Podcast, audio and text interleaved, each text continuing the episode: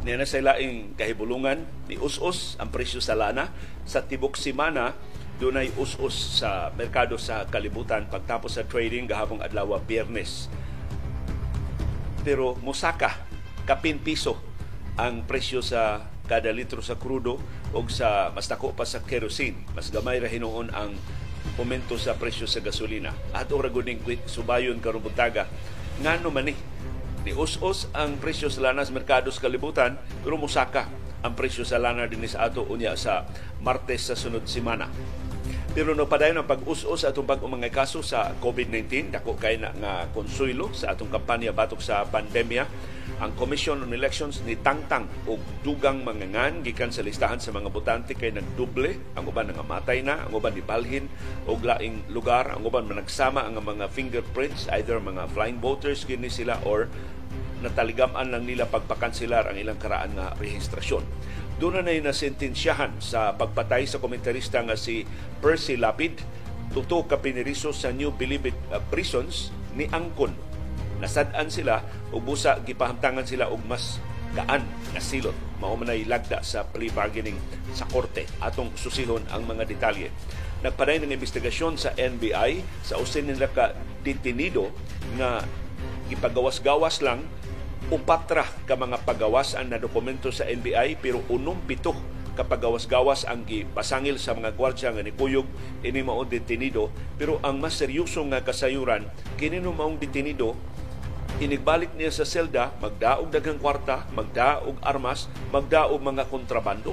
Anong gitugutan man na sa National Bureau of Investigation.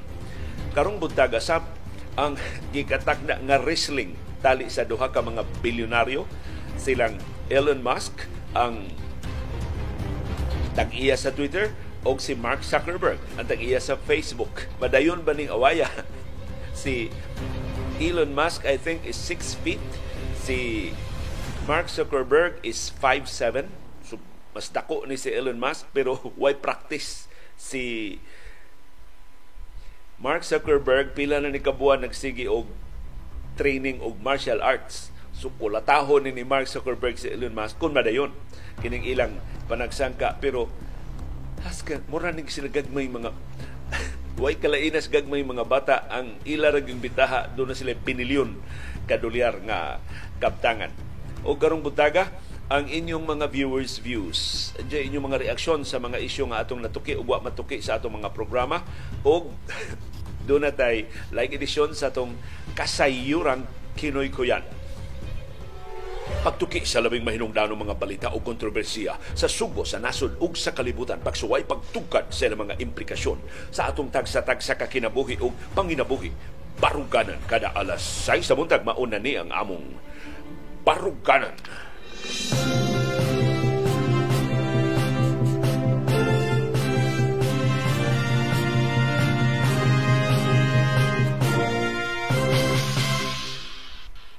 Live gikan sa Bukirang Barangay sa Kasili sa Konsolasyon maayong Sabado sa buntag Subo, Kabisayan ug Mindanao ug tanang mga Bisaya nga naa sa nakalilaing kanasuran sa kalibutan nakatsamba og tune in sa atong broadcast karong buntaga.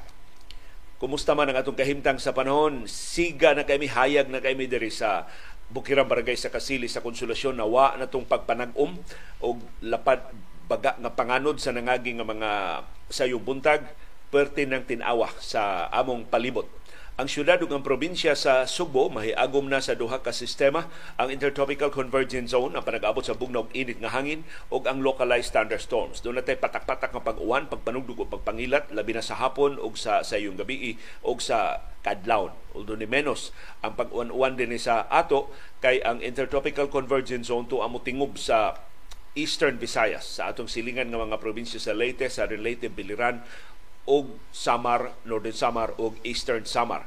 Kita dinhi kombinasyon na sa intertropical convergence zone but more on localized thunderstorms. Ug mausab ni kahimtang sa panahon sa Bohol, sa Negros Oriental, sa Sikihor, sa tibok uh, Central Visayas ug sa tibok Western Visayas.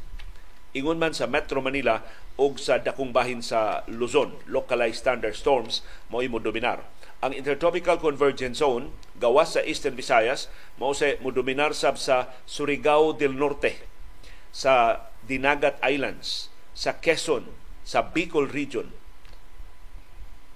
mahiagom sila og mas mapanganuron nga kalangitan ingon man mas dako nga kahigayunan sa pag uwan-uwan. Kumusta man ang inyong kahimtang sa panahon? O inyong plano karong weekend palihog ipahaom sa atong kahim pero man tay hulga sa kahimtang sa panahon so mahimo ra gyud mo nga mopahiluna sa inyong mga kalihukan ayaw lang iatol sa labing init nga adlaw nga naa gawas between 10 a.m. and 3 p.m. kay dili komportable nga magpahigayon mo kalihukan diya sa gawas. Kung mahimo, anha lang mo sa mga aircon nga mga venues or sa mga venues nga dunay daghang kahoy or daghang atop aron nga dili kayo in town mo mabiktima sa grabe nga kainit o kaalimuot o kaigang sa atong palibot.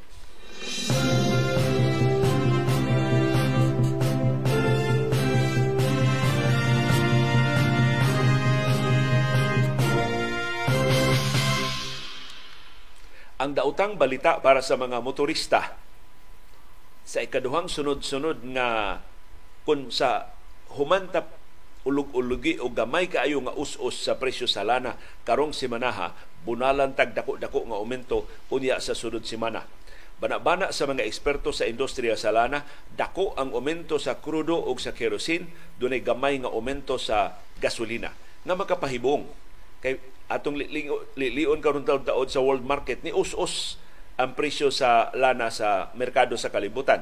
Pero ato unang unahon kini bana sa mga eksperto sa industriya sa lana. Pila man ang atong mapaabot nga aumento.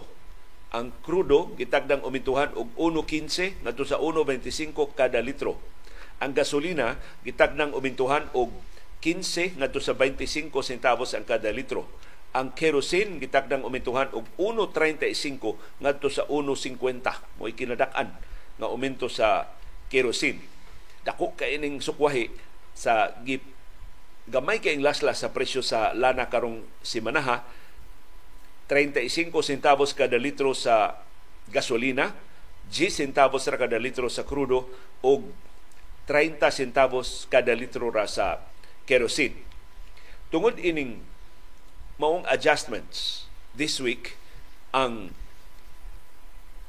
presyo sa lana ang net ang gitawag nila year to date na presyo sa lana ikumparar ni, nimo sa katapusang adlaw last year sugod sa unang tuig unang adlaw karong tuiga hangtod ka sa niaging o hangtod karong simanaha mao ni ang nahitabo net decrease sa krudo. So nakaginansya ta og 4 pesos og 5 centavos, imong ipunon ang tanang aumento, imong ipunon ang tanang laslas sa presyo, net decrease sa krudo, 4 pesos and 5 centavos per liter.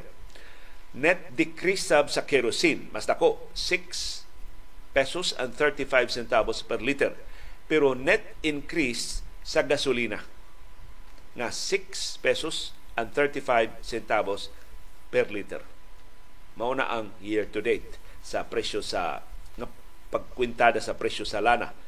So arita sa makapahibong nga musaka ang atong presyo sa lana sunod semana bisan pag nius-us ang presyo sa lana sa merkado sa kalibutan. Kay ang presyo sa lana sa adlong Biyernes nitibugsok og 4 dollars per barrel sa unang mga oras nakabawi og jutay pero tibugsok gihapon sa tibuok semana ang presyo sa lana dito sa world market. So nganong muas mo saka man ang presyo din sa ato. Ang pag-us-o sa presyo sa lana sa world market tungod sa sunod-sunod nga pagpasaka sa interest rate sa mga bangko sentral sa nakalilaing kanasuran sa kalibutan mainly sa Europa. Ug tungod sab ni sa nakapasamot ni kabalaka sa kaluya sa kalibutanong ekonomiya. Nitibuksok pag-ayo ang presyo sa lana gahapon, Biyernes, tungod sa pagpasaka sa Bank of England sa ilang interest rate o sa Central Bank sa Norway. Half a percentage point ang pagsaka sa ilang interest rate. Ang National Bank sa Switzerland ni pasaka og quarter percentage point sa ilang interest rate. Punan pa sa pangu sa Federal Reserve nga nagsilbing Bangko Sentral sa Estados Unidos nga si Jerome Powell sa ikaduhang adlaw siyang testimonya sa Kongreso ni subli sa iyang gipaabot nga dugang duha ka mga interest rate increases sa di pa matapos kining tuiga aron hingpit na yung mapadlong ang inflation rate, ang pagburot sa inflation rate dito sa Estados Unidos. Laing rason sa pagbarato sa lana sa merkado sa kalibutan mao ang paglig-on sa US dollar. Kay matag higayon musaka ang interest rate, ang US dollar mao'y mulig-on at ubangan sa tanang kwarta sa tibuok kalibutan. Ug ang mas lig-on nga dolyar makahimong mas mahal sa lana. Kay dollar based man ang lana so mas gamay nga lana imong mapalit sa samang gidikanon sa imong kwarta tungod sa kalig-on sa dolyar. So ari na ta sa misteryo. Nganong ni us-us man unta ang presyo sa lana sa world market ni saka man hinuon dinhi sa ato. Akong tinamban nga wa man muhatag nako og katinawan nga taga Department of Energy akong tinamban lang nga pangagpas i-verify ni ninyo sa kung gusto mo musubay sa figures bahaw ang atong basis sa atong presyo sa lana sunod simana. Akong pangagpas, ang gibasihan ini ang presyo sa lana sa merkado sa kalibutan sa niaging simana. Kinisaka man ang presyo sa lana sa world market sa niaging simana. Pero ni us-us ta din last uh, this week. Karon ni us-us ang presyo sa lana pero musaka ta. So akong duda gibase ni sa pagsaka sa presyo sa lana last week. So sama sa uwang butang, dili kayo updated ang atong basis sa presyo sa lana. Ang tinarong yun unta, ipasikad nimo ang kausaban sa presyo sa lana base kung unsay imong palit. So kanusa na malit, kanusa man ni mamalit ang mga oil companies ug lana gikan sa ubang kanasuran? Weekly? Bi-weekly? Monthly? Bi-monthly? Depende kung unsa ka dako sa ilang operasyon pero dako man kini mga kompanya sa lana dinhi sa ato. Pero di sa ni sila mamalit kada adlaw. So depende kan usa sila na malit ining lanaha mao ni mo reflect sa ilang presyo dinhi sa ato. Pero minaro man ni ang sa mga oil companies. Panalitan karon ni us-us ang presyo sa lana mayon sila ni saka man last week. Saka mi. Atong bantayan. Musaka ang presyo sa lana dako panalitan karon ni saka man ang presyo sa ani us-us man ang presyo sa lana. Next week simbako musaka ang presyo sa lana. So supposedly mo us-us sila kay ni us-us man this week. Pero moingon sila ni saka man ang presyo sa lana. So ang ilang basihan ang presyo sa lana nga ni saka. Anang simanahan. Wa gid tay daganan. Minaruay ra gid gihapon ni dili ni anisay. In fact cartelized ang industriya sa lana. Gikontrolar sa OPEC Plus nga mo'y nag-produce og up to 40% sa lana sa tibuok kalibutan ang supply ug ang presyo sa lana. So di gid ka makapaabot og tarong nga pagtakda sa presyo ginansya gyud mo gipalabi sa mga negosyante sa lana sa mga nagipalabi sa mga oil producing countries nga sakop, sakop sa OPEC plus nga gipanguluhan sa Saudi Arabia ug sa Russia.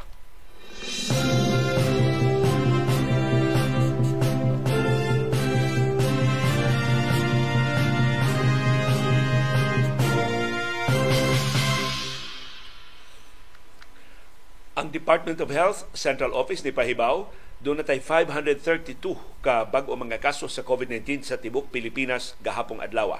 Wa na gid ta makabalik og sulbong hinaudi na ta mo balik atong tagkapin libo kada adlaw nga bag-o mga kaso sa COVID-19.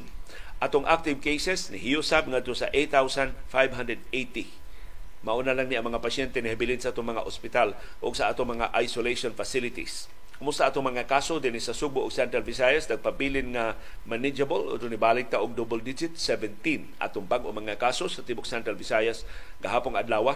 Ang Negros Oriental mo top notcher dunay pito ka bag-ong kaso. Ikaduha ang Cebu Province dunay upat ka bag-ong kaso gahapon. Ikatulo ang Bohol dunay tuto ka bag-ong kaso gahapon. Tabla sila sa Cebu City nga dunay say tulo ka bag-ong kaso gahapon ang Sikihor, way bagong kaso sa COVID-19. Mandawi City, way bagong kaso sa COVID-19. Ang Lapu-Lapu City, wa say bagong kaso sa COVID-19. Atong active cases sa Tibok Central Visayas, nagpabilin nga kapin 300, 324 ka mga pasyente ang nahibilin sa itong mga ospital o isolation facilities sa Sugbo, sa Bohol, sa Negros Oriental ug sa Sikihor up to yesterday. Sa Negros Oriental, sila na ika do Ang top notcher sa active cases sa Tibok Riyon ang Cebu Province gihapon 97 pero gamay na nakaigbiya ang Negros Oriental 93. So for the first time ang Cebu Province ni us-us ngadto sa double digit. Tagkaapin man is gatos, gatusan man ni ang mga active cases sa Cebu Province na ang pila na kasimana.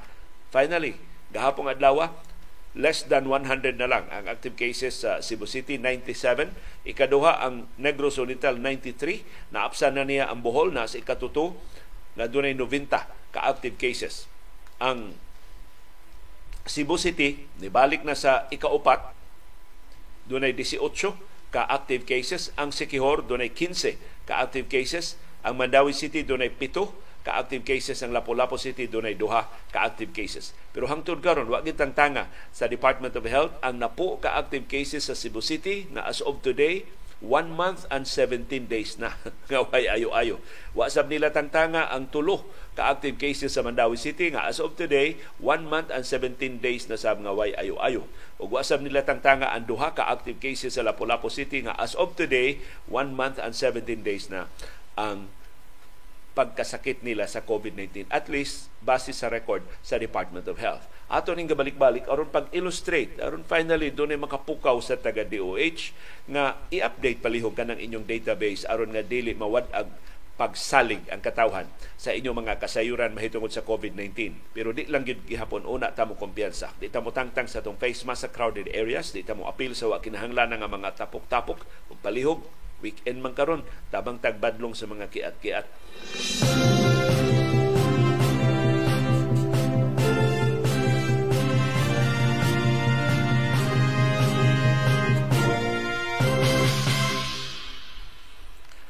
Wa pa gyud mo surrender si Health Secretary Teodoro Herbosa sa iyang ideya pag-hire sa mga nursing graduates nga nangahagbong sa nursing licensure examination. Isupalpal naman siya sa Professional Regulations Commission PRC nga way balaod nga nagtugot paghatag og temporary licenses sa mga nangahagbong nga mga nursing graduates ingo serbosa i-hire na lang sila isip nursing assistants Ambot unsa ning obsession ni Herbosa. Akong tan-aw no fried rice na lang ni. Giingna na siya, Mr. Secretary, wa ta magnihit og nurses. Dunay 120 ka licensed nurses nga way trabaho. So kung gusto ka mo hire og dugang nurses, i-hire sila. Kanang 120 licensed nurses. Dili gyud kini yung unlicensed ang iyang i-hire. Kaya nakasulti naman siya. Mo ni fried rice kita sa gagmay pa ta mga bata na sa tay fried rice ba pero ato lang iagi og sapot-sapot ato lang iagi og manya-manya manghilak lang ta magigaway lang ta sa atong kauban nga mga bata sa may atong gahom batulata ra may atong duwa sa una pero doon na nakay dako nga pwesto ang imong fried rice mo resulta og mas dako nga kadaot tanawa sa kang herbosa di gyud di ay surrender ang iyang pag-hire sa mga board flunkers sa mga nangahagbong sa board exam kay nakasulti naman siya nga i-hire gid niya. So di man din niya ma-hire isip nurses, i-hire na lang niya isip nursing assistants. Bisan pag dunay 120 ka licensed nurses nga way trabaho. Kaya nahinayak naman siya istorya nga iyag yung i-hire ang mga nangahagbong sa board exams. Matod ni Herbosa, ang mga nahagbong sa board exams doon na pagyoy kahigayon na nakatrabaho sa Department of Health Ingon si Herbosa, di siya mulalis sa chairman, sa chairperson sa Professional Regulation Commission nga si Jose Cueto Jr. nga way balaod nga nagtugot sa paghatag og temporary licenses sa mga nangahagbong sa so, wa makapasar sa nursing licensure examination ug di mahimong iyang paubsan ang grado ngadto sa 70 to 74% without compromising the integrity of our board exams. So ningon si Herbosa, ang gobyerno muhayar lang gihapon ining mga wa kapasar isip mga nursing assistants. Isip nursing assistants magdawat sila og sweldo nga salary grade 9 or 20,000 a month. 20,000 pesos a month. Ipaubos sila sa mentoring program sa Department of Health. Pero ni-insister si Herbosa, mahimog itong iyang sugyot kung usbon lang ang balaod. so ang Kongreso na sa iyang giawhag nga usbon ang balaod. Iya pa yung gipakapil og awhag si Presidente Ferdinand Marcos Jr. pag-certify nga urgent sa maong balaod nun na mag-usab sa Nursing Act of the Philippines arong katugutan bisag kinsa hatagag temporary licenses bisan kadtong nangahagbong sa board exam. Pagka grabe na lang yun sa fried rice. Basta dako, dako na kaugrango. Daghan na kayo ang maangin. Labi na kung i-enable ni Sir Bosa sa administrasyon, nunut-nunutan ni siya, musamot ang iyang sense of entitlement. Ni puno pag yun si Herbosa og laing option na gitun-an ko no karon pag-require sa mga doktor o sa mga nurses nga nigraduar sa state colleges o universities pag serbisyo dinhi sa Pilipinas sud sa tulo ka tuig. Kay gobyerno man mo ilang eskwelahan, bisag nagbayad silang matrikula. Kung di sila mo serbisyo, pabayron sila sa gobyerno. So, mauna ni Koron ang nahitabo ni Herbosa. Di siya mo angkon nga nasayop siya. Bisag giingnan na siya nasayop siya, musaliring mo mubalising lang siya nga sige, nursing assistant na lang. Pero di gid siya mo angkon, di gid siya mo surrender sa idea. And I think, kung imong lingion ang kasaysayan, daghang mga examples sa mga dagkong opisyal na imbis mo angkon sa ilang sayop, mo insister sa ilang sayop, bahala na sa consequences. Ug usa sa ako dayong mahinomduman, sa tumoy lang sa akong buhok. Kung pasaylo, adi na kayo maayo akong memory tungod sa atong pangidaron. Ug akong gipasingin lang katong akong mga pagka-COVID positive sa nangaging nga mga higayon. Kaya mo mo ni kanhi Presidente Gloria Macapagal Arroyo. Sa panahon nga si Arroyo pasangin lang pag-ayong makurakot, sige to siya presenta, makadakop sila mga kriminal, iyang ipresentar sa publiko, makadakop sila og mga masakpan nila nga mga opisyal sa gobyerno. Mangawat ilang ipresentar gobyerno pag negate sa iyang image nga kawatan siyang dako. Na usa ni na kahigayon dunay whistleblower sa Land Bank of the Philippines. Dunay binuang ang Land Bank. Unya kadto siya wa na ko mahibaw unsa siya department sa Land Bank of the Philippines pero nahibaw siya na siya mga dokumento nga magmatuod sa pag pangawat sa mga opisyal sa land, pagpangurakot sa mga opisyal sa Land Bank of the Philippines. So ang maong trabahante, dili ito siya tra- ordinary mga trabahante, marag usa sa mga department heads sa Bangko Sentral ng Pilipinas, ni dangup sa National Bureau of Investigation. Doon ako'y namatigdan, na dili mao. Yan ay mga dokumento. So gisu, gisusi sa NBI, gisu sakto doon nag anomalya ang Land Bank of the Philippines. So ang NBI nagpapapil ni kanhi Presidente Gloria Macapagal Arroyo kay paninglan man mga ahensya. Oh, unsa may inyong mga anomalya diha nga ibutyag sa presidente. Ang presidente gyud mao magpreskon ha aron ibutyag ni. So niadto ang NBI ni Arroyo. Madam President, na ay kasus Land Bank. Gi, gitikas ang kwarta sa Land Bank Unya, dunay whistleblower, Mr. President, uh, Madam President, among i pasultiho nimo aron nga mahat makahatag siya udugan detalye nimo. Yung presidente, very good. Good work. Good job. So nagpress ko na ang presidente. Unya, busy mga ito Arroyo, linga mga ito siya. Wa makasulti ang whistleblower niya. Pero, gihatagan siya sa ngan sa whistleblower aron inisulti niya makahibaw siya. Sus, sa iya din, naglibog ba sa Arroyo unsa, unsa tong iya mga gihuna pagpreskon karon niya ang whistleblower mao may iyang niingon siya do namin na diskubrihan nga anomalya sa Land Bank of the Philippines. Pero mo kabalakan na diskubrihan na namo masalbar na tong kwarta sa Land Bank dili na ni madayon ang pangurakot. In fact, niya kuyog nato karon ang usa sa mga utok sa anomalya sa Land Bank na ang whistleblower may gingan ng utok sa anomalya. Kay mo may diya siya kamutangan. Ginganlan niya si nakalimutan ko sa ngan sa mga opisyal. Naghilak in town ang mga opisyal sa Land Bank of the Philippines. Na siya whistleblower, siya ginganlan ni Arroyo na utok sa anomalya sa Land Bank of the Philippines. Sungod lang kay na, naglimbog ang presidente. So pagkahuman sa press con, giingnan siya sa NBI, Madam President, nasayop ka. Mo to'y whistleblower, dili to siya, wa to siya mahilambigit sa anomalya. Gamot siya gibuhat ni Arroyo. File a case against her. Babae to. Imbis mo, angkon ba siya nga, ha, sorry ha, nasayop ko. Hawad man siya para niya. So may dagaan na ng opisyal sa landmark. Ikiha na. Huwag ang NBI. Hibaw sila nga mao to whistleblower. Ilas ang gikiha. Of course, na-dismiss ang kaso, pero kadako sa kadaot nga nahimo sa reputation atong mga whistleblower. So para sa ubang mga trabahante sa gobyerno, ingano mag whistleblower min kakuyog masaypan mi mo iutok, di na namin mutabang mutabi. Apil na mi pangwarta ni bahini na lang mi ninyo be. Kay magtinarong ta biktima man hinuon ta sa power play. So mo example sa mga fried rice. Kaya dagko na nga og mga ranggo di na makatuon sa ilang garbo sustinihan na lang bahala ng mga ligsa ng inosente in town na mga tao.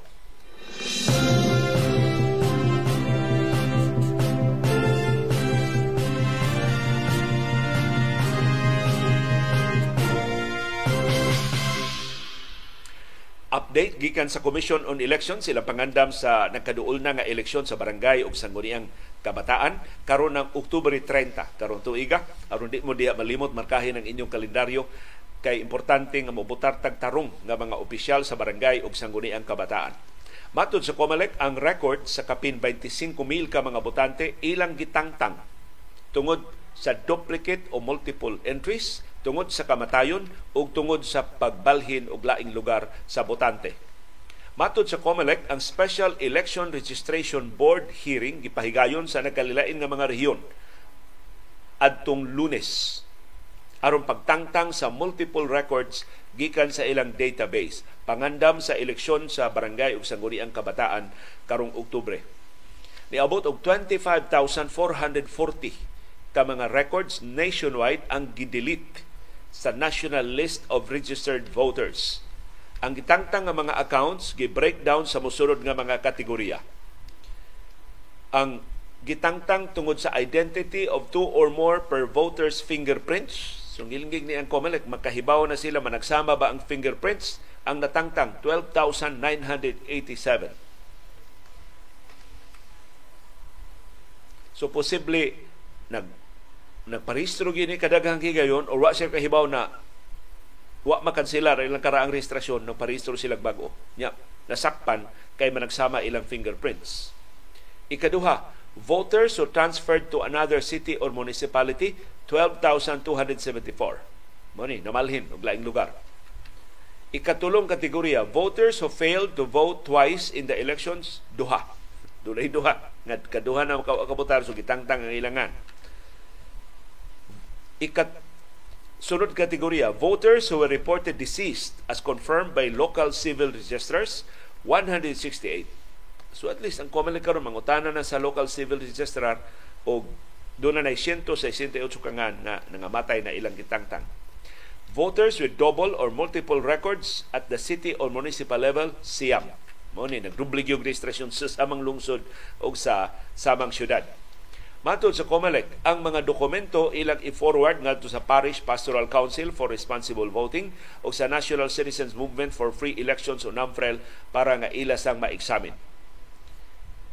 Laing hugna sa paglimpyo sa voters list ang himuon unya sa Hulyo, sunod buwan, kung ang double o multiple records magpabilin human sa ilang katapusan nga pag-update sa voters list atong Hunyo 19 karong tuiga. So atong batayan kining tanang mga lihok sa Commission on Elections. So daghang salamat sa NAMFREL, sa PPCRV, sa CISIMPEL ug ubang mga grupo nga hantud karon nagpakabana aron pagpatigbabaw, pagpanalipod sa kaligtong sa eleksyon.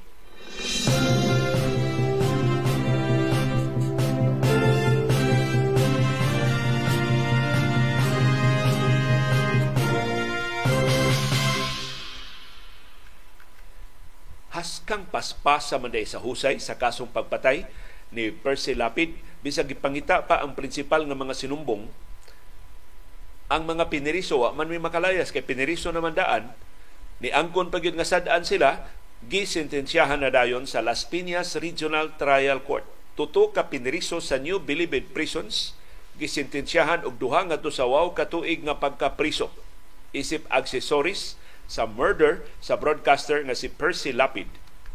Ang igsuon ni Percy nga si Roy Mabasa kinsa maor sa ni puli siyang programa sa YouTube maoy ni pahibaw nga ang branch 254 ni pahamtang na og silot gisintensyahan ng mapriso ang tuto ka mga sinumbong nga silang Aldrin Galicia, Alvin Labra ug Alfe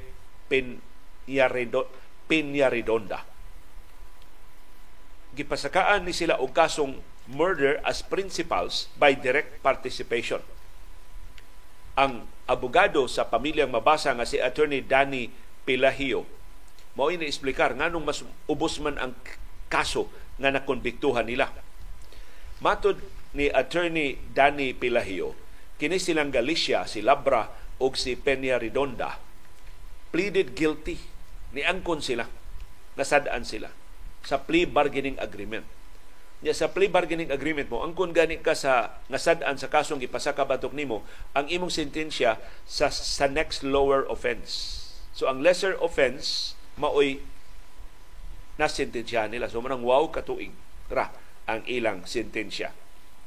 Pero niingon ang Department of Justice samtang ilang gihangop ang paspas nga husay sa kaso batok ini mga aksesoris sa krimen, gusto nila nga ang mga principal, ang mga utok gyud sa pagpatay makonbikto ining kasuha. Maura ng higayuna nga makapangangkon ang Department of Justice nga hatagan ng hustisya ang mga tagtungod ni Percy Lapid. Now of course, dili pa mahusay si General Gerald Bantag kay nagtago-tago pa man siya hangtod ning higayuna.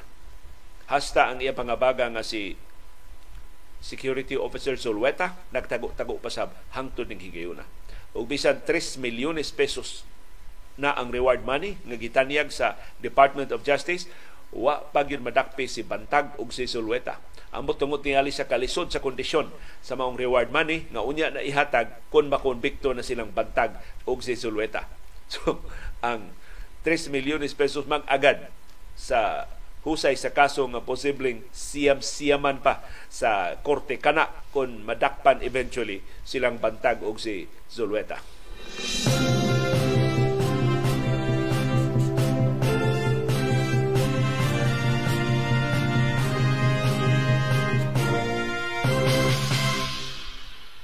Doon na nagyoy opisyal nga investigasyon nga gihimo ang NBI ining makauuaw kaayo nga pagawas-gawas sa ilang detenido nga gikuyugan pa sa iya mga gwardya. O karon gilambigit ang tagduma sa ilang prisuhan diya sa NBI nga mauro sa nagpagawas-gawas ining ilang gikaintapan nga detenido. Sigun sa NBI, sa ilang opisyal nga investigasyon, upat kapagawas-gawas ang ilang na dokumento ni Jose Adrian Dera ang katapusan niyang pagawas, nag-dinner sa buffet restaurant sa Makati adtong Martes sa gabi. Sus, kay na itong Domingo, ang katapusan ng gawas, nakagawas na balik atong pagka-Martes sa gabi. Matod sa NBI, si Dera nakagawa sa para padong Tagaytay, nakagawa sa pad, padong siyag Subic, nakagawa sa padong siyag Kalatagan. Ang CCTV sa restaurant nga gikan-an ni Dera maoy ebidensya nga nakuha sa National Bureau of Investigation. Nakitaan sa CCTV nga perting kao ni Dera sa buffet restaurant dito sa Makati. Si Dera kauban ning sinumbong ni kani senador Laila de Lima sa mga kaso sa illegal nga drugas. Nakitaan sa CCTV nakigpanihapon uban si ang girlfriend sa restaurant. So atong Domingo ang iyang gidate ang iyang asawa para Father's Day. Pagka Martes ang iyang gidate, iyan siyang girlfriend pero gidalan niya og buffet nga restaurant. Pagbalik ni Dera sa National Bureau of Investigation, nadakpan siya nga nagdaog mga armas o kwarta o ubang mga kontrabando. Tanawa. Kaway kaikog. Giiskortan siya mga gwardya sa NBI na nga nagdapad yung armas o kwarta o kontrabando pagbalik niya sa iyang selda. So kung wa pa to atangi sa taga NBI nga nakatik-tik na sa iyang paggawas-gawas, makasud tong iyang armas o iyang cash o ang iyang kontrabando sa iyang selda.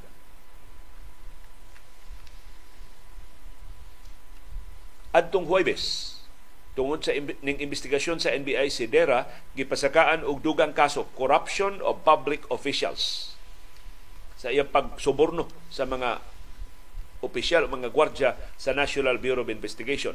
Ang lima ka mga gwardya sa NBI ug ang usa ka security officer gipasaka anong kasong graft and bribery.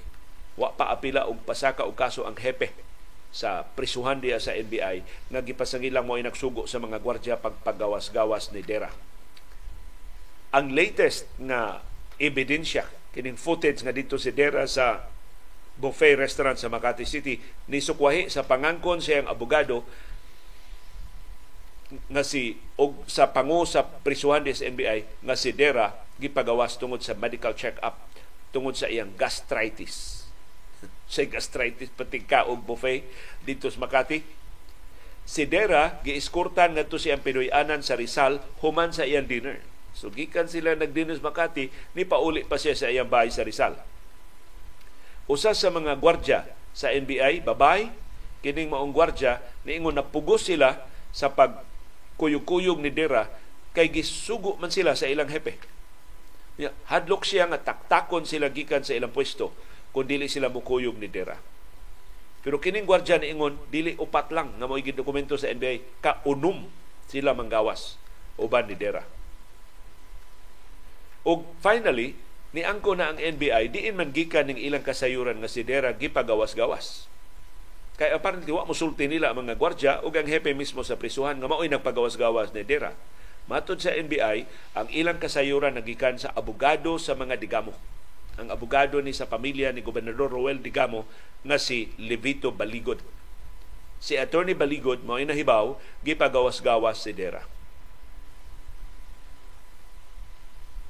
Og nakigonsabo sa hepe sa prisuhan ug sa mga gwardya. Gani matod ni Baligod nga kini si Dera nagkuyog ni og si Marvin Miranda. Nanggawa sila sa ilang selda adtong Martes sa gabi.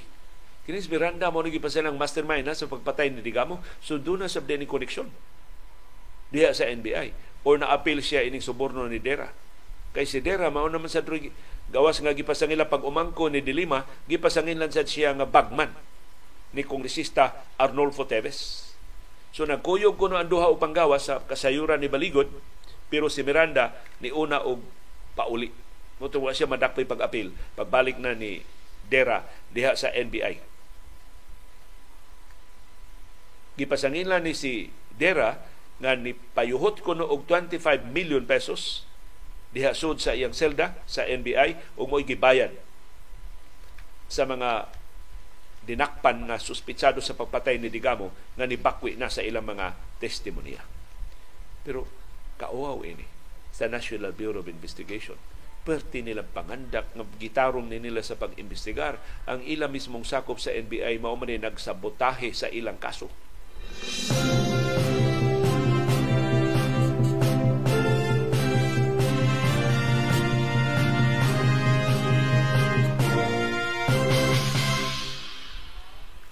Laing pahinumdom nga ang atong sistema sa ustisya way kalainan sa bay sa lawa-lawa. Ang langaw masangit, ang kabaw mulusot, ni laing nakalusot. Ang sandigan bayan ni basura sa kasong forfeiture of unlawfully acquired properties. Sa kaso ni nga sibil aron pagbawi sa kabtangan nga illegal nga gi kawat ni Alfredo Bejo Romualdez. Ang igsuon ni ni kanhi unang ginang Imelda Romualdez Marcos uyuan ni Presidente Ferdinand Marcos Jr. Apil nga sinumbong iyang asawa nga si Agnes Romualdez ug uban pa nga mga sinumbong. Ang rason sa Sandigan Bayan pagbasura sa kaso batok ni Lambejo Romualdez mao ang paglapas sa right to speedy disposition of cases. So nalapas ko no, ang katungod ni Bejo Romualdez sa paspas nga paghusay sa kaso. Grabe ha? Wa na susiha sa Sandigan Bayan, nangawat bigit si Bejo Romualdez o wa ba ang gitanaw la Sandigan Bayan dugay naman kaining kasuha, ibasura na ni nato. Ang kasong sibil naglabigit og 42 properties. Gifile ang kaso adto pang 1996. Ang mga prosecutors ni file og supplemental motions adto rang 2012 og 2016 pertindugaya aron sa pag-appeal ining maong mga properties. So niingon ang Sandigan Bayan, wa mi kasabot nga nung naabtan ang gobyerno og 16 years pag-file og supplemental petition og nagkinahanglan na sa laing upat ka tuig pag-file og amended supplemental petition ug dugang pag yung upat ka tuig pag-file sa ikaduha nga amended supplemental petition. Matod sa Sandigan Bayan, kapina 20 ka tuig gikan sa pag-file sa original nga petisyon sa 1996 ang gobyerno sa Pilipinas nagsigi og pangayo og postponement sa pre-trial o pagsuspenso sa proceedings. Matod sa Sandigan Bayan, human sa kapin 20 katuig di na maka himo ang pamilyang Romualdez sa pagpangandam pagpanalipod sa ilang kaugalingon sa kaso. Kay si Alfredo Romualdez kuno 90 anyos na. Gigasan di bayan. Ha? Gamiton ng edad. Aron pag-absul, gamiton ang kataas sa panahon sa paghusay sa kaso. Matod sa Ndigan Bayan, kwintahon nimo sa kinatibuk-an, pending ang kaso for 27 years, pero wa pa'y pre-trial nga, nakasu, nga napahigayon. Grabe, grabe sa ni pagkalangaya. Pero mahibaw, ang mga circumstansya gud ini, ang mga presidente sa nga ahente ini maong kalangay, mga aliado sa mga Marcos.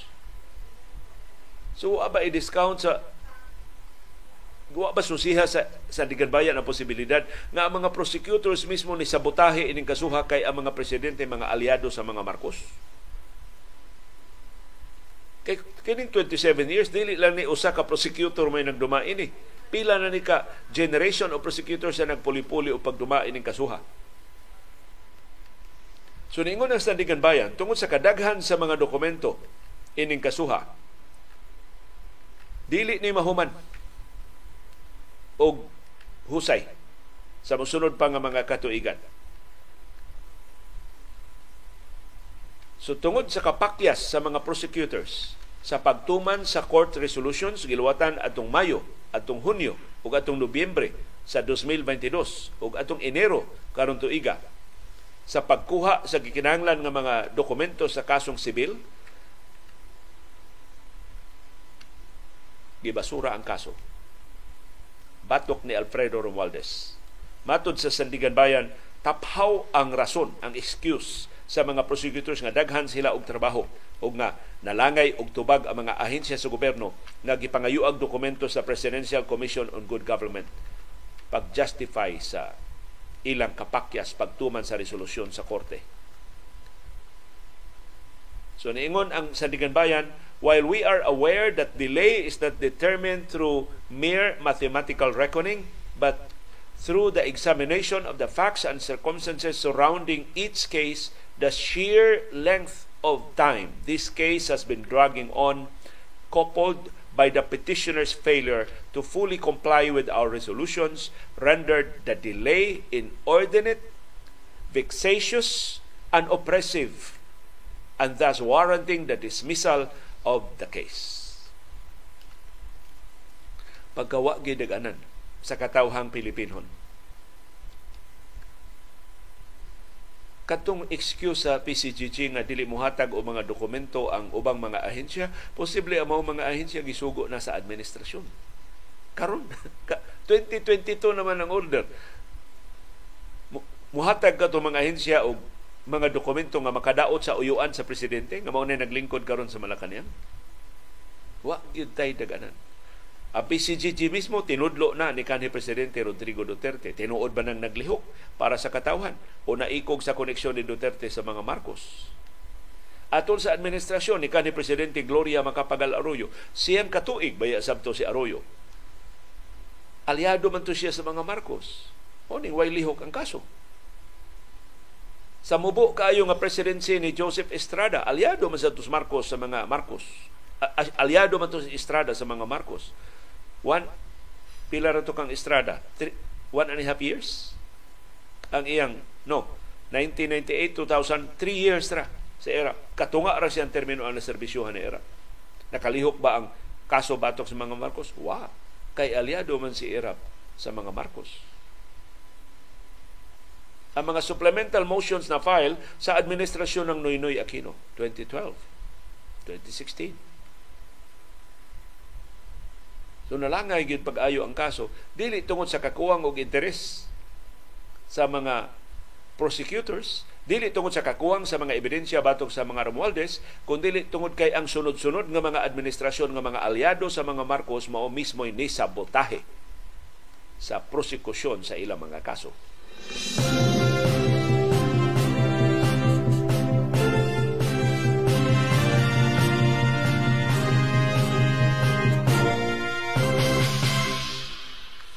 Importante ang pahibaw sa Malacanang sa pagkatudlo sa bagong gobernador sa Bangko Sentral ng Pilipinas. Kay siya manimon sa atong monetary policies sa musunod nga katuigan. Ang bagong gitudlo mao si Eli Remoluna. Siya sunod nga Bangko Sentral ng Pilipinas governor magsugod ang iyang termino unya sa sunod buwan. Si Remoluna kanhi direktor sa Bank of the Philippine Islands BPI. So dako kay ngisi ni taga BPI. Although dili gid siya mo nagduma sa nadlaw-adlaw nga operasyon sa BPI, pero isip direktor sa BPI nakatampo siya sa policy making sa Bank of the Philippine Islands. Karon adto na siya magtikaw-tikaw sa Bangko Sentral ng Pilipinas. Si Eli Remoluna mao imupuli ni Felipe Medalla Si Medalya, perti mubuar siyang termino sa Bangko Sentral ng Pilipinas pero perting lisura sa mga desisyon nga iyang gihimo. Ubos iyang liderato ni Felipe Medalya ang Bangko Sentral ng Pilipinas ni himog agresibo kaayo nga mga monitor, monetary policy tightening aron sa pagbadlong sa burot pag-ayo nga inflation rate.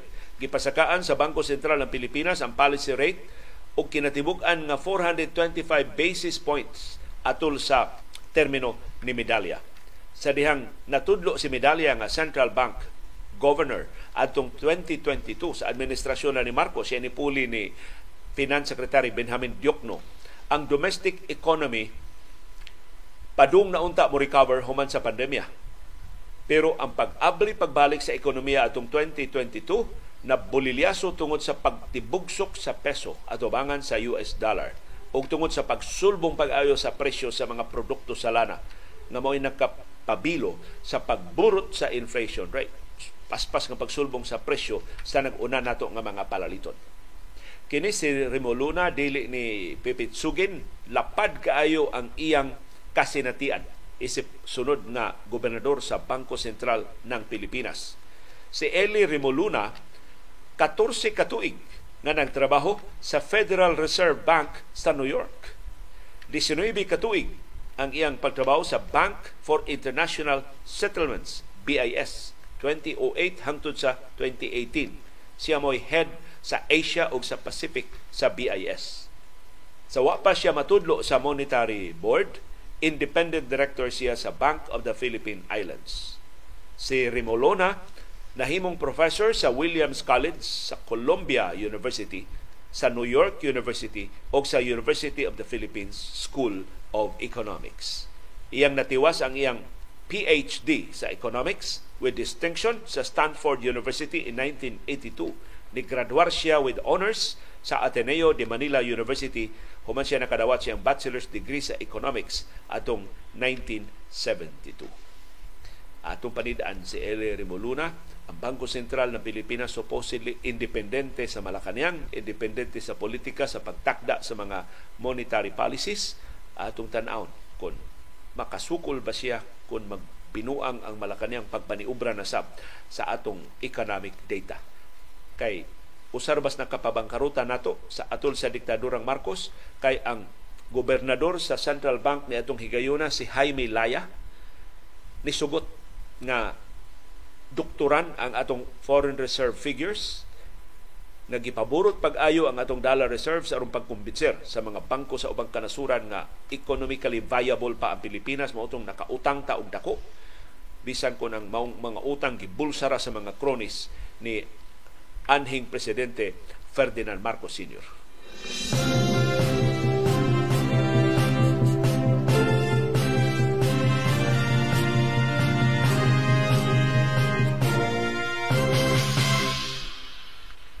Maayong balita gikan sa United Arab Emirates. Tuto ka mga Pilipinhon nga gikonbikto na. Duha gani nila na ana sa death row na paabot na lang sa ilang sentensya sa kamatayon. Gipardon. So makagawas na sila gikan sa prisuhan.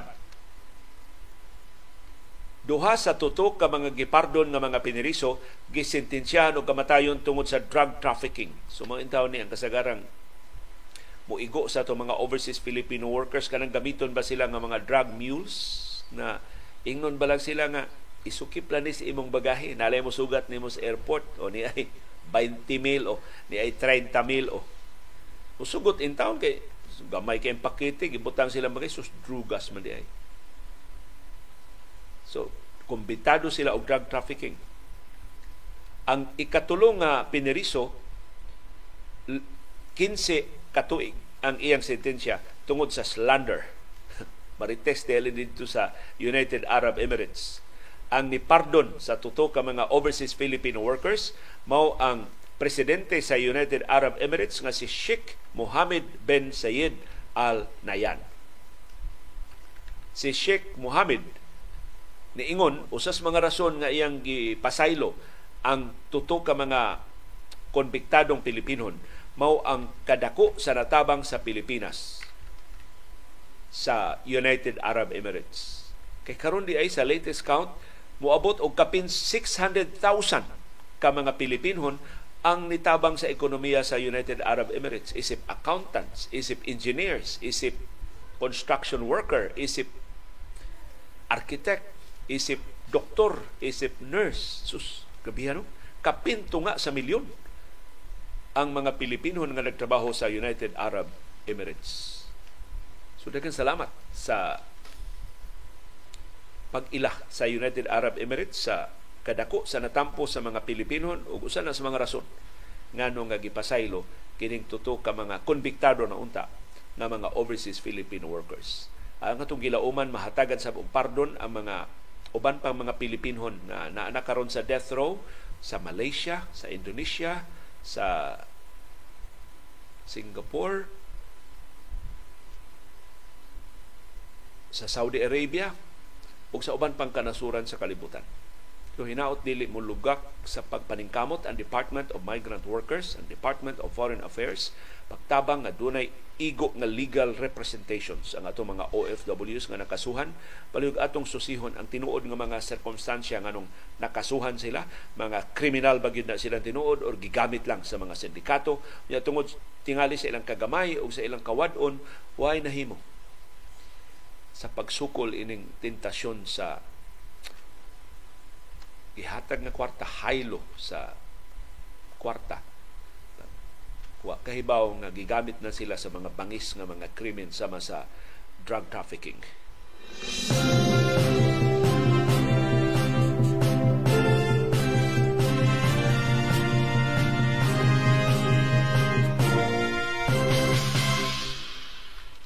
gipahibaw sa Armed Forces of the Philippines o sa Royal Australian Regiment nga na kompleto na ang ilang tinuig nga kasangga exercise 200 ka mga sundao gikan sa Pilipinas o sa Australia ang niapil sa pila ka semana nga joint military training gipahigayon sa Tanay sa Rizal. Ang ilang training naglakip sa mga bansay-bansay sa close quarter battle, urban warfare, sniper training o combat medicine. Ngilngiga na sila training sa combat medicine ang tinuig nga military exercise kabahin sa strategic alliance sa Pilipinas o sa Australia nga nilungtad na og daghang katuigan gitumong ni sa pagpalambo sa interoperability sa Pilipinas o sa China batok sa mga katalagman o batok sa mga external threats. Ang Australia ni hinumdom nga atol sa ikaduhang gubat sa kalibutan ilang mga sundao ni kuyog ni General Douglas MacArthur. Kasi MacArthur dito man tumutago sa Australia sa ilang pagbalik din sa Pilipinas aron pagluwas sa Pilipinas gikan sa Japanese occupation. Ang Australia ni padasab sa ilang reconnaissance aircraft, ilang surveillance plane atol sa Marawi siege. nga mo inihatag sa armadong kusog og real-time battle intelligence sa nahimutangan sa Mauti Group atul sa lima ka buwan nila nga gubat diha sa Marawi. Ug ang Australia isip kabahin sa AUKUS o Australia UK US Defense Agreement nitabang og patrolya sa South China Sea aron pag panalipod sa freedom of navigation gikan sa pagpanghasi sa China. Sa di pa matapos kining tuiga, ang Australia ug ang Pilipinas mupahigayon na sab og military drills uban sa Army Scout Rangers sa Fort Magsaysay sa Nueva Ecija. Ako lang lagbitan katong hisgot nila sa training nila mahitungod sa medisina sa gubat. Kay sa atong kasaysayan, kining combat medicine importante kay ni kay masamdan ba gyud mga sundalo diya gubat. Nya kung masamdan sila dili matambalan ang ilang samad, mga matay sila, ma-disabled sila, di na sila makatabang sa gubat. Usa kuno sa mga tambal na epektibo kaayo pagluwas sa mga sundao sa gubat kining tambal sa sa China. Karaan nga tambal sa China. Mao kunoy kana kunong mga samad bitaw nga dugay kay mutangon ang dugo. Tapin-an kuno adtong murag pulbos nga tambal gikan sa China. Ma kuan kuno? Mutangon ba? Muhunong ang bleeding. Nahitabo na di lang ko magngag mangangan. Usa ka inila kaayong subuanon. Dunay kakulian sa lawas. Ya kinala siya nga operahan. Ang mga doktor din sa Subo nagdumili sa pag-opera kay dako ng iyang pangidaron, komplikado kayo ang iyang sitwasyon. Unya, kuyawan sila sa bleeding. Nuway makatangon sa dugo. Pero ang subuano na kinahanglan ng yung medical intervention. Otherwise, ma, lakto ng iyang kinabuhi. Doon ay nakasulti nila na doon ay karaang tambal ang China na maka ayo sa operasyon So ilang gipapangita doon available ba na din Subo? Din Subo daghan man kaitang mga botika sa Chinese medicine, dias carbon daghan kaayo. So nakakita sila sa tambal. Kaya to sa pasyente, ang ubang doktor, dili mo tuo. Ah, diha may doktor nga nito, gi-operahan. Ayo ang pasyente. Tungod na itong tambal na na-control ang iyang bleeding. So, kining civilization sa China no? Ato lang kalintag kadiyo ang ilang pagkabuli diha sa West Philippine Sea makatabang og dako sa advancement sa western medicine. In fact doon na mga doktor karon na nag-train both sa western medicine ug sa traditional medicine sa China. Aron paghingpit sa ilang paghatag og kaayuhan sa ilang mga pasyente.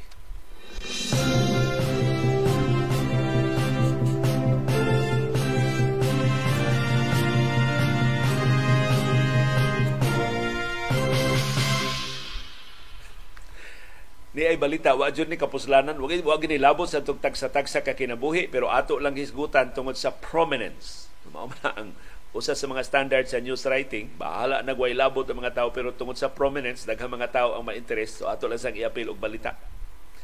Ang duha ka high profile nga mga technology billionaires posibleng mag sangka pinagi sa wrestling. Si Elon Musk o si Mark Zuckerberg nagkasabot nga mag-abot diha sa Las Vegas mag wrestling sila magsangka sila sa cage match si Elon Musk na may tag-iya sa Twitter ni tweet og nagkanayon I'm up for a cage fight with Mr. Zuckerberg si Zuckerberg was nakabasa sa iyang tweet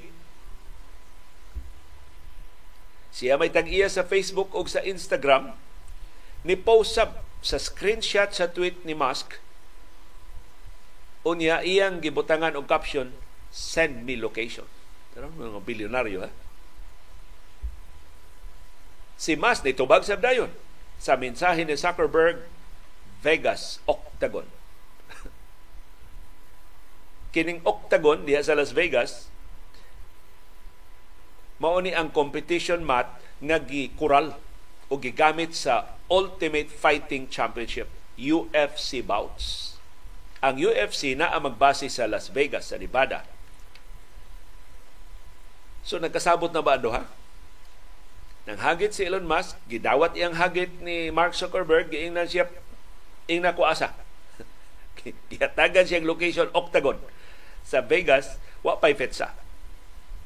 Madayon ba ang ilang wrestling? Si Elon Musk, 52 years old karong buwana, ni tweet, I love, I have this great move that I call the walrus, where I just lie on top of my opponent and do nothing. Iya ko nung paagi sa wrestling, gitawag niya walrus. Iya lang ko nung datugan iyang kontra, niya wala siya laing himuon. Pagkataw daw, ni tweet na sa siya o mga video sa mga walruses na posibleng timaan ng komedya ra si Elon Musk ining iyang hagit ni Zuckerberg. Si Zuckerberg, mas bata ni ni Elon Musk, 39 years old pa. Pero nag-training og mixed martial arts o gani ni apil og mga og nakadaog sa jiu-jitsu tournaments. Kini si Musk dunay history sa paghimo og mga pamahayag nga dili seryoso. For example, sa interview sa British Broadcasting Corporation ni atong Abril, Ingon si Elon Musk nga ang iyang himuong Chief Executive Officer sa Twitter ang iyang iro. Sa iyo karong buwana, o posible mao ni hinungdan na suko si Elon Musk ni Mark Zuckerberg ang Meta nga mo'y parent company sa Facebook niingon naghimo sila og text-based social network nga mo'y mutumba sa Twitter. Wa gi hinungdan kining awaya, wa gi hinungdan kining paghagitay nila, pero mga bilyonaryo manggunding duha. Bisan unsay ilang buhaton, bisan unsay ilang mga pakauaw, ambot nganong ma-interes ang kalibutan.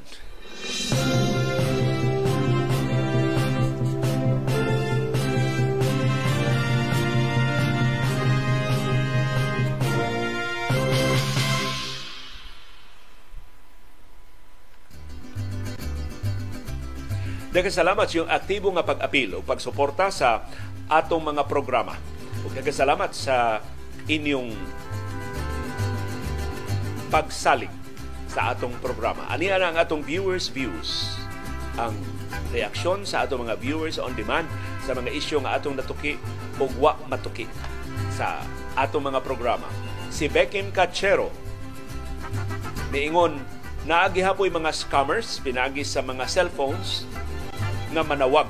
Magmugamit ra og VPN ang gadgets nga motago sa real IP address o sa mga phone numbers. Na Beckham Kachero na matinis Beckham sa Canada kasagaran ini mga scammers sa Pilipinas paagi og text. Tapos na pa'y manawag? Uh, dinhi sa ato? Ipaagi og text. Unya akong tan-aw mao pa ni ang mga SIM cards nga wa pa marehistro hantud karon. Kay doon na pa may kung nakarehistro sila og mga 100 million, doon na pa 68 million o pa marehistro sa mga SIM cards. So posible pipila ini gigamit sa mga scammers mao ning nakadawat pa sila si Agnes Sabaldan o uban nato nga mga viewers. Pero ako magsimo kog kadawat o mga scam messages sa una karon wa na mga spam messages wa na ko kadawat karon. So maybe i-credit nato ni sa nagpaday nga SIM registration na iba na na kung wa pa man higpit nga mabandong ang pagpadaog mga spam messages, mga text messages ng mga pangilan. Si Attorney Alan Cardenas niingon anugon ang mga resulta sa investigasyon sa Commission on Audit nga wa mo aksyon ang ombudsman. Maka-file unta sila o maka-prosecute unta sila og appropriate cases.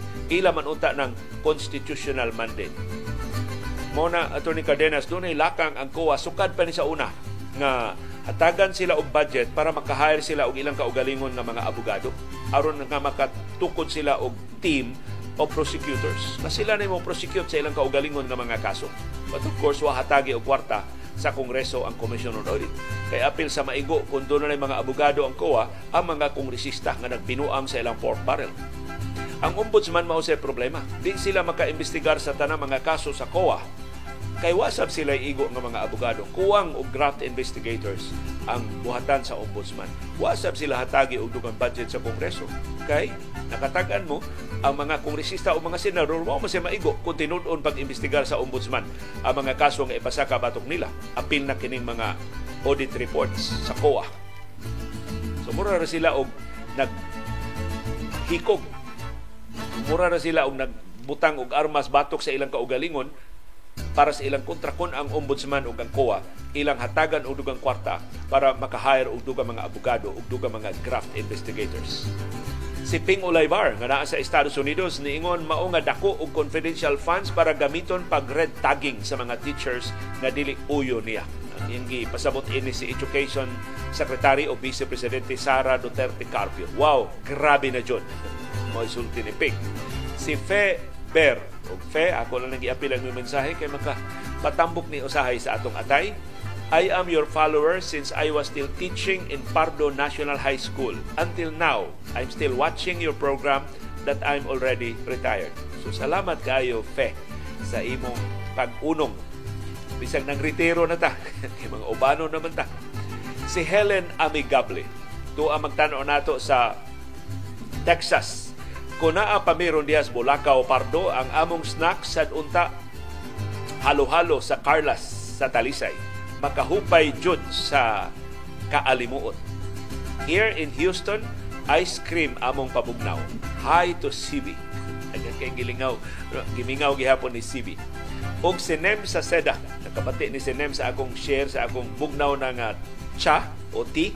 Kay gahapon akong i-share gikan sa akong mga Chinese Singaporean na akong kaila about sa tea kay nakita mang tika nag-inom samtang nagsibya. Ang tea maski unsang klase ayaw lang jud pabugnawa kay humot kay na siya sa mga bakterya labi na kung bugnaw na ang tea sa imong na imong gikutaw. Anyway, mas lami og daghang benefits kon imnon nimo samtang init pa.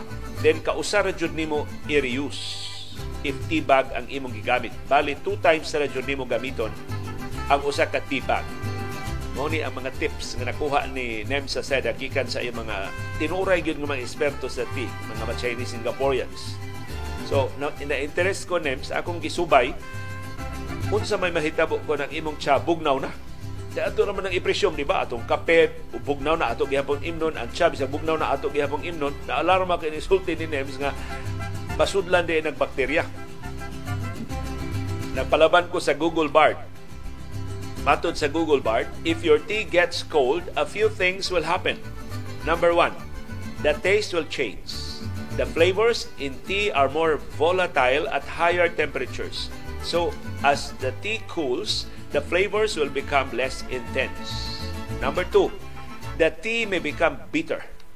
This is because the tannins in tea become more concentrated as the tea cools. The tea may become mo nang mas pait kuno kung bugnaw na ang tea.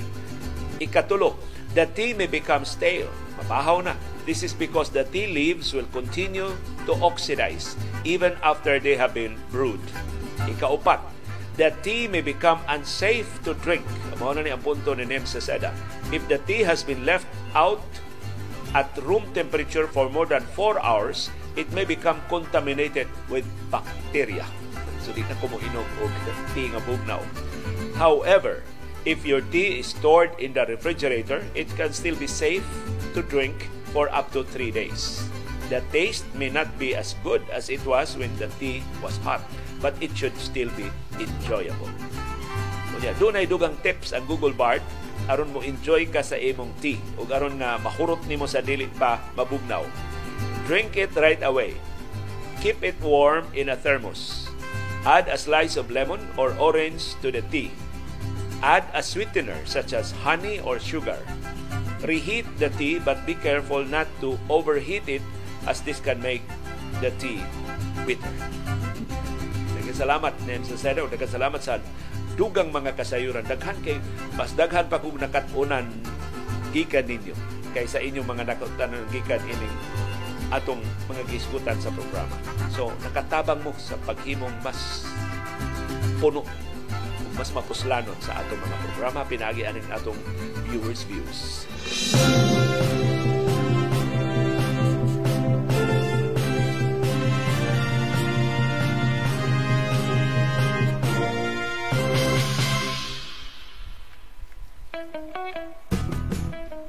Doon ay daghang matang sa kasayuran. Doon ay kasayurang pinadailang, dali rang mahibawan. Doon ay kasayurang gitaguan, kilumluman, ang ayang kuykuyon sa katawan. Kasayurang Kinoy ko yan. Laing pasangil batok sa Cebu Pacific, nakaginansya sa cancel flights ilang kaswitik.